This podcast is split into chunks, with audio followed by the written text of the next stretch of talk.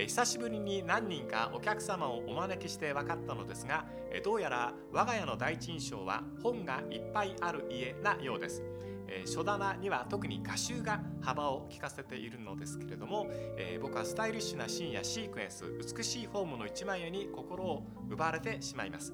えフットボールに通じる魅力を画集に感じるからかもしれませんね、えこんにちは倉敷康夫です。ラジオクラッキー今日は小沢一郎さんとお送りします。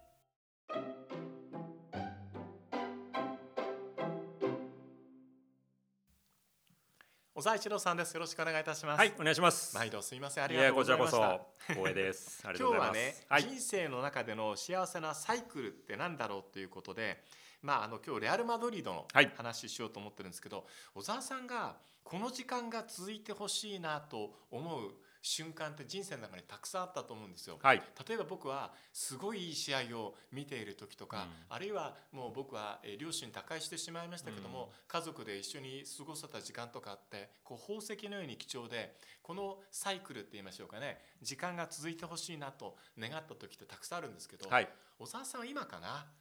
子育てなさっていて。今もそうですね。はい。うん今もそうですし、まあ特にね子供たちが大きくなって手が離れたら、多分それはそれで楽なんでしょうけど、いやこれで一緒にサッカーしたりとか、ええ。子供たち毎週末楽しい時間過ごすのは長く続いてほしいですよね。うん、不思議ですね、あのずっと家族で一緒にいても僕がそういうふうに思ったのって、うん。僕が多分高校ぐらいの時かな、うん。あのすごく一緒に家族でいる時間が長い家庭ではなかったんですけれども、でもあのこの時間は多分自分が大学行ったら多分いなくなるからこの家にあまりいる時間がなくなるからこう親父やおふくろと話す時間とか弟もいるんですけどなくなっていくんだろうなと思った時にあ多分これ我が家で一番いいタイミングの時期なんだろうなと思ったことってありました。はい確かになかなかそれを噛み締める瞬間ってないかもしれないですけどね。なんかね気づく時ってあるんですね。うんうんでも僕もやっぱバレンシア住んでた時に、はいはいあのバレンシアが本当チャンピオンズリーグの常連でビジャやシルバがいてでキケ・フローレスの下で素晴らしいサッカー見せて、ホームのローマ戦は本当に素晴らしかったんですけど、ええ。あこのキケ・フローレスの44に永遠に見てたいなみたいなこと思ったのを今でも覚えてます。ありますよね、うん。チームでやっぱりこの時のチームが好きだったっていう、うん。この時のチームがあるからいつまでも忘れることができない心のクラブにしようと決める時間ってありますよね、いやもうその瞬間でしたねあの時はね。そうなんですね、はい。で今日はカゼミーロがはい。去ったレアル・マドリードということなんですけどもこうどうですかサイクルを移行するタイミングとしてはカゼミーロの移籍はどうだったというふうに小沢さん見てらっしゃいますか？まあ、正直驚いたのでまあ彼がそんなサイクルのことを考えているとは想像しなかったですし、うん。まあ、そういう選手でもないかなと思ったんですけど、はい。やっぱりトップレベルで彼ぐらいの選手だと、まあ、マドリーであそこまでタイトルを取って、ね、18もタイトルを取ってで、まあ、次に何をこう求めて高みを目指そうって言った時に環境を変えるっていうのは、まあ、確かに納得できるかな。だからまあね世間で言われてるようによりマンチェスター・ユナイテッドのオファーとか、まあ、年俸が高くなる場合になるみたいな理由ではないなっていうのはまあはっきりと分かりましたよね。うん。あのサッカー選手に特にこうブラジル人の中でこうサッカー選手になろうとしたまず、えークラブに入りたい。レギュラーになりたい。で大きなクラブにできれば移籍したい、そこでタイトルを取りたい。国内タイトルを取ったら大きなタイトルを取りたい。できればヨーロッパのチャンピオンズリーグのようなタイトルを取りたい。代表になりたい。代表のレギュラーになりたい。代表でワールドカップを取りたい。でお金もたくさん稼げたらいいな。幸せなあの家庭を築けたらいいなっていう中でじゃあ最後はここのクラブに帰ろうかとかいろいろあるんだけど、うん。そういうこうサイクルっていうのは選手で見てもありますよね。ありますよね。だからまあチームとか監督でねよく語りがちですけども間違いなく選手のキャリアの中でサイクルってあると思いますから、うん。まあ、そこを彼は決断したっていうところで、まあ、なんか応援してあげたいなと思うような今回移籍、まあ、あまりにもスピーディーだでしたけども、はい。ね、やっぱり彼ほどのキャリアでマドリーで実績積みましたので、うん。やっぱマドリーがあれだけこう彼の意向を組みこ、ね、取って君がいいんだったらもう送り出すよっていう形で送り出すっていうのは珍しいですからそうですよね。れだけのことをしたんだなって改めて思いますよ。うんん。まあ、そのくらいこううまくコミュニケーションが取れていたっていうことで、なんか恨みっこなしでうん。離れてはい。移籍していった。なんかマドリーも大人のチームとして世間から評価されるし、ね。ええ。うんこちら側からするとウィンウィンな感じそうですね。我々だから数字金額で見がちですけど、うん。やっぱりねこう2クラブそれから風見ろ選手本人3社にとって、はい、まあ、全くネガティブな要素が一つもない、うん。ね、クリーンな本当にみんなが応援したくなるような移籍なんじゃないですか？そうですね、でレアル・マドリード、はい。アンチョルティ監督はもうこのクラブの監督で僕は、えーフットボールのキャリアを終えますというふうにお話になられたぐらいに今ここに一生懸命やられていると思うんですけどもあの連続したタイトルを狙っている今シーズンにカゼミーロ選手が抜けて、うん。代わりの選手は、まあ、チュアメニ選手がはい。リプレイスされると思うんですけど、この辺のサイクルという面から見た新陳代謝小沢さん今どんな風な時期だと見てらっしゃいますか？新陳代謝若手の世代交代の移行の仕方が抜群にうまいなと。抜群にうまい。あこんな風にチームって変えていくんだなっていうのはうんやっぱドラスティックには変えられないので,、はい。でマドリーは勝ち続けなければいけないチームなので、うん勝ち続けながらこうやって徐々にマイナーチェンジしていって若手にチェンジしていくんだなっていうのは、まあやっぱりこれはなんか点で見ていくんじゃなくて戦でやっぱり数シーズンとかマドリーのこの5年10年見てるとやっぱりうまいよなって思いますし特にこのタイミング昨シーズンからこの今年かけてのまあ2シーズンはそれがうまくいってるところなんじゃないですかね。うんうんあの本当に小沢さんおっしゃるようにこう点をねつないで線にしていった時に目立つのは、国内リーグの優勝というよりもむしろヨーロッパでのこの10年間でのレアル・マドリードの実績ってずば抜けてますよね。そうですね、ええ。まあもうこれだけのタイトル取ってますしやっぱり毎シーズンまあその全てのタイトルをね取るっていうところが目標のクラブなんですけど、うん。でもやっぱり国内で取れなくてもチャンピオンズリーグ取るとかチャンピオンズリーグ3連覇しちゃうとか、はい、まあ、そういうところも含めてやっぱ実績もしぶんない中でやっぱり若手選手を使って育てながら徐々に、ね、別にじゃあベテラン選手を肩たたきしてるわけではなくてしっかりとモドリッチクロスいるんだったら彼らを主力に据えながら。やっぱり徐々に世代交代していくやっぱそれはでもやっぱアンチロッティ監督じゃないとこれできないかなとも思うのでまあ全てが今タイミングいいんじゃないですか？レアル・マドリーは。サイクルを引き継いでいく上で継続していく上で大事なことっていうのはアンチロッティ監督が誰にバトンを渡すかっていうことでもあると思うんですね。はいその前にジダン監督、まあ、その前にまたアンチロッティ監督があるっていうこうこう繰り返しというところがレアル・マドリードのはい、監督の一つの特徴だと思うんですけど、うん。この続きってどうなるんでしょうね。まだ先の話でしょうけこのどね。続きはまた難しいですけどまた示談だった誰にバトンを渡しますかね、ええ。だからそれは興味深いですよね、うん。うん。だからそこは、まあ、まだねもう数年続くと思うのでこうアンチェロッティ監督が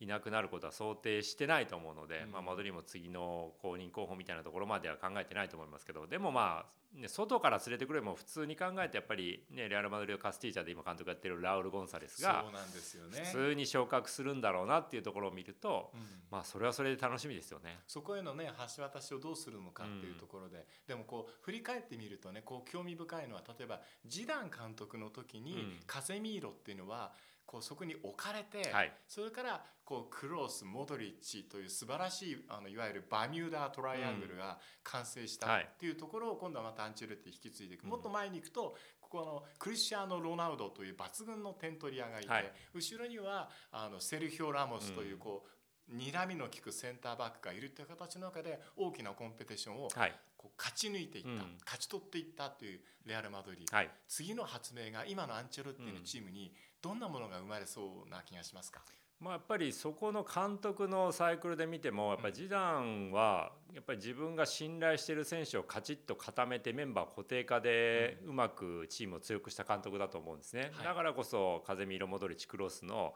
まあ中盤がバチッとはまって CL3 連覇に貢献したと思うんで、はい。まあ、それが逆にアンチェロッティ監督は、まあ、昨シーズンそれを引き継ぎながらも、まあ、後半終盤以降は結構若手そこに組み込んで、うまくターンオーバーも使い始めてるので、はい。まあ、そういうこう、まあ、監督のサイクルで見ても、まあ、狙ってないと思いますけど、うんこれ狙ってたらすごいんでね。結果論だとは思うんですけどやっぱそういうふうにチームを新陳代謝していく流れに監督のサイクルで見てもなってるので。じゃあ今度アンチェロッティ監督の次はって考えた時にはもうこの今のこう芽が出始めてる、ね、中盤なんかでいうと多分チュアメにカマビンガそれからバルベルデセバージュスもいて、まあ、もしかすると来シーズンベリンガム取るかもみたいな話になってますから、ね。うん、そういうこうヨーロッパ屈指の若手選手たちで。まあ、その選手たちをしっかりと固定化しながら使えるようなより戦術的な監督っていうところで、まあ、ラウルかラウルがそれだけのもう戦術的な指導を持ってたら多分そうなるでしょうしまだちょっと時期尚早だっていう時にはやっぱり外から、まあ、特にドイツ人監督なんかを持ってきても面白いかなと思って見てますけどね。計画性がしっかりしていて、うん、お金の使い方もしっかりしているレアル・マドリーだからこそちょっと気になって伺いたいのは、はい、エンバペをあんだけ欲しがっていて、うん、結局取れなかったじゃないですか。これって計画の中に何かこう、うん、破綻とまでは言いませんけれども何かこうつまずきになるようなことはありますかね？やっぱり要因としては大きくネガティブにあると思いますよ、はい、今も現状でそこは大きく響いているので、うん、だからこそベンゼマの海外ないっていうところは今シーズンもそこは分かってますし、ええ、ヨビッチ出して誰か取りましょうかって言ってもやっぱ取るつもりはないようですから。うんまあ、そう考えると、ね、こう数年考えたらベンゼマももちろん、ね、昨シーズンそれから今シーズンのようなフル稼働はできないと思うので、ね、やっぱり彼に代わる世界的なフォワードっていうところでいうと、うん、まあ、また、ね、こう遺恨は残しましたけどエンバペに、ね、オファーするのかそれともマンチェスターシティに1回行ったハーランドに行くのかっていうところで、まあ、基本今多分ヨーロッパで若手2人ね、将来背負った、うんまあ、点取り屋っていうとこの2人になってくると思うので、うん、まあ、また出てくるかもしれないですけど、はい、まあやっぱりそういうところに落ち着くんじゃないかなと思いますけどね。どね。うん、あのこれ余計なお世話なんですけど、うん、エンバペが僕パリで今年見ててあまり幸せそうに見えないのが気になるっていうかね、本当にあのホーランであったり、はい、レバンドフスキーであったり、うん、まあ、ネイマールもまたワールドカップだと大活躍しそうな感じもちょっとあるじゃないですか、メッシはメッシで自分の人生の中での集大成を多分カタールに求めていくだろうなっていうのが見える中でフランスもちろん強いけど、はい、エンパペの居場所ってどうなのかな？やっぱりレアル・マドリードに来た方が良かったんじゃないかなって 本当に言わない話なんですけど、うん、余計な心配してますけどね。そうですね、えー、だからやっぱりあれだけのこう権限金額で契約延長してしまうと、うん、当然やっぱりパリ・サンジェルマンぐらいのクラブなので、ね、ネイマールメッシがどう思うかっていうところもあると思うのでそこ難しいですよね、うん、まあ、彼ぐらいの若さで、まあ、もちろん実績ありますけども、うん、まあ、ヨーロッパのサッカーの中でいうとやっぱりネイマールメッシの方が先輩なので、まあ、それ以上の、ね、額とか権限を手にしてしまうとやっぱりそういうエゴのぶつかり合いあると思うので。まあ、そこはやっぱりクラブとしてのマネジメント若干失敗した部分はあるんじゃないですかパリ・サンジェルマンとしてね。ね